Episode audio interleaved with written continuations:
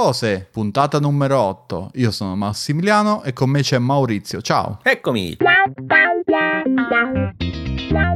Oggi è una puntata pari, quindi tocca a me parlare di una cosa. Questa cosa eh, sul mio Amazon c'è scritto hai acquistato questo articolo quattro volte. In realtà questo numero è riduttivo. Come è riduttivo? Perché, perché in realtà credo che um, di averne presa qualcuna tramite l'account di mia moglie e quindi non è conteggiata e qualcuno tramite l'account aziendale e quindi non è conteggiato nemmeno quello.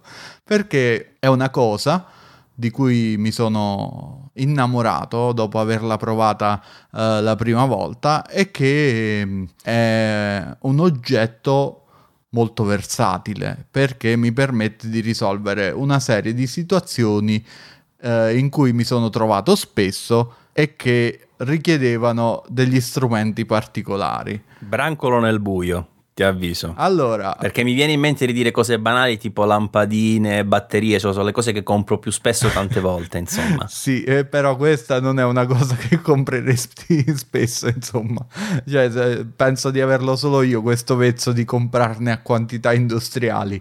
Non ti dico il colore perché se ti dico il colore me la azzecchi in un attimo.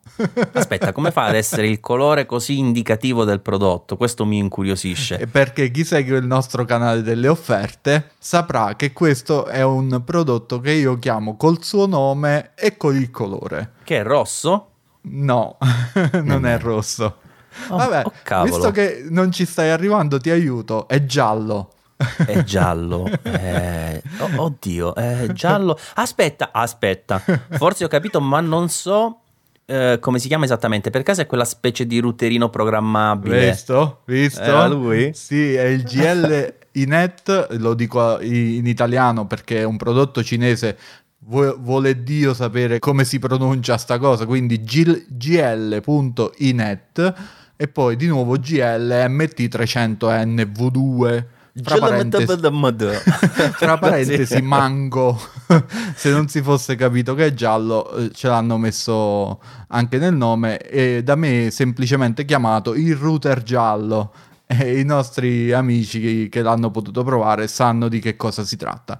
Praticamente è un mini router da viaggio, si alimenta con la 5 volt una presa USB di tipo micro USB, eh, si alimenta con la 5 volt eh, con pochissimi ampere, proprio anche con l'alimentatore più scrauso, questo tira avanti tranquillamente, ha due porte di rete, una per l'ingresso di rete e l'altra per l'uscita, quindi una WAN e una LAN, ma configurabile a piacere perché ci puoi fare veramente il mondo e ha il wifi di tipo eh, G normale. GN in realtà porta anche la, la, banda N ma non è altamente compatibile. Quello è un wifi che non è particolarmente riuscito il wifi N. È un misto di tecnologie.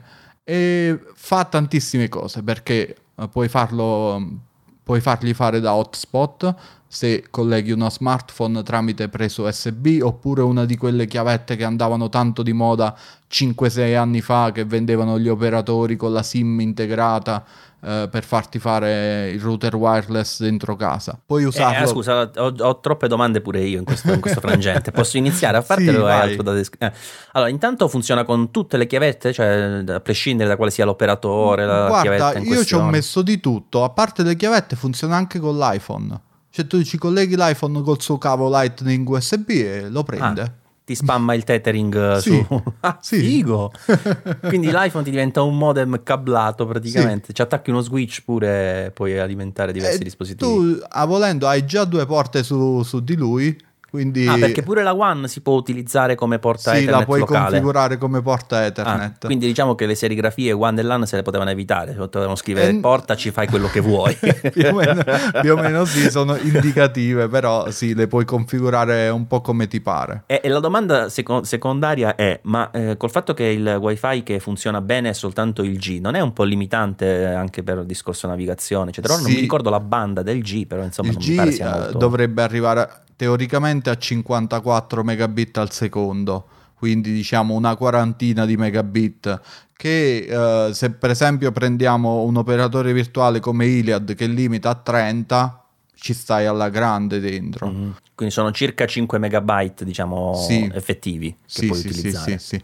Però Uh, la questione l'N fu- funziona, funzionicchia, è solo che è uno standard che davvero non ho mai capito perché spessissimo incontro problemi di compatibilità fra le schede integrate nei computer, tipo nei portatili, e i router che non negoziano benissimo questo protocollo. Non è che è un problema di bande della, proprio del, del wifi? Ma non con questo router. Cioè, in genere, proprio è un problema ah, okay. mio che ho riscontrato in generale, pure con i router in fi- Io la banda N cerco sempre di, di disattivarla o di, o di, splittare le frequenze perché iniziarono anche a fare una banda N a 5 GHz. Comunque, non, non parliamo di questo, insomma. Eh, diciamo, il router ce l'ha la possibilità di arrivare a 300 megabit al secondo con la banda N, però è più un'utopia che un, una reale funzione. Ma non è questo il suo pregio perché, per esempio, noi possiamo configurarlo con una VPN è compatibile con un miliardo di protocolli, OpenVPN, tutti i maggiori protocolli. Lo colleghiamo con la rete cablata dell'albergo, per esempio, e abbiamo il nostro WiFi in camera protetto dalla VPN. Figo. E scusa, e la, le porte Ethernet a quanto sono? 100 megabit. Ah, no, okay. Non è gigabit, poi fanno i modelli più grandi con porta gigabit, wifi AC, eccetera, eccetera. Però questo, la cosa bella di questo è che eh, solitamente costa poco, di suo già costa comunque 30 euro, però quando lo segnaliamo in offerta eh, lo segnaliamo anche a 15 euro, 16 euro, 16 euro per un router portatile che ti fa tutte queste funzioni capirai perché ne ho acquistati 7, 8, quanti no, ne ho allora, acquistati. Ecco, no, in realtà non lo capisco, cioè nel senso, dopo che ne hai uno, a parte la cosa che dici costa poco, lo compro, ok, per il discorso di averlo, non so, come backup, come implementazione al volo da qualche altra parte, eccetera, ma effettivamente più di uno a che cavolo ti serve? Perché uh, li ho venduti, cioè nel senso per risolvere dei piccoli problemi di estensione di portata del segnale wifi. Ah, fa pure da repeater quindi? Sì, magari in posti stretti dove non c'hai la possibilità di mettere nemmeno quel coso con, che, che va direttamente nella presa, perché magari non hai una presa Oppure, cioè, ci ho risolto le situazioni più assurde, pure perché anche se è portatile, tu lo lasci alimentato. Questo ho clienti che ce l'hanno in funzione da, da, da anni praticamente e, e non mi hanno mai più chiamato. Mo, no, non mi chiamano perché non gli è piaciuta la soluzione, non credo. Oppure perché per... non hanno avuto problemi. No, perché, proprio perché non hanno avuto problemi. È un router in, inarrestabile. Perché... No, tra l'altro, sto vedendo nelle immagini su, su Amazon questa interfaccia che sembra anche molto carina, sì, molto curata. Ma molto del merito di questo router è proprio questa interfaccia che si chiama LEDA, se non mi sbaglio, che è un'interfaccia grafica che sta sopra OpenVRT, che è il, router, il firmware più famoso per, per, i router, diciamo un firmware open alternativo uh-huh. che si può montare anche su vari Asus. Su quelli Xiaomi pure mi pare, no? Mm, non lo so, con i router Xiaomi ci ho litigato io.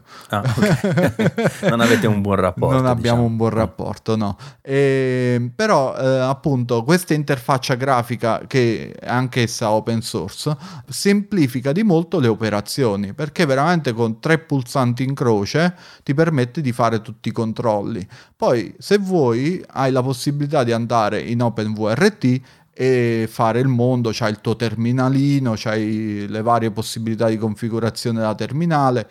In più questo ha anche una porta GPIO, quindi volendo puoi, puoi, installare un plugin per fargli fare un po' di domotica anche, hai visto queste cose qua? Cioè è veramente... Io, io credo di sfruttarlo tipo al 30% probabilmente di quello che può fare. Ma toglimi una curiosità, ma potrebbe anche funzionare proprio come, non so, eh, base dove installarci Home Assistant, no? Questo qui no. C'è un modello che è predisposto per l'installazione di Home Assistant. Ma dai. Sì, eh, però è molto più costoso, però ha anche il wifi AC, molta più memoria, perché questo alla fine non ha memoria. Eh, solo per questo non ce lo puoi installare, altrimenti potrebbe. Beh, comunque, purtroppo è una di quelle cose che adesso quando vedrò che segnalerai a 10 euro sul nostro canale delle sagge offerte, finirà che lo dovrò comprare. Ma sì, ma anche per lo sfizio di provarlo, insomma. sì, è che quello è il problema, che poi se lo provi, secondo me, vedi un pochino queste applicazioni che mi hai detto, poi effettivamente te lo preconfiguri e te lo porti dietro in viaggio e già un'ottima implementazione, insomma. No? Esatto, esatto. Poi alla fine se in viaggio non c'hai i 100 megabit, 200 megabit, là te ne frega, insomma. No, no, infatti, assolutamente. Ok, penso che abbiamo finito. Sì, grazie Max. Grazie a te Maurizio e un saluto a tutti i nostri ascoltatori. Alla prossima, ciao ciao. Ciao.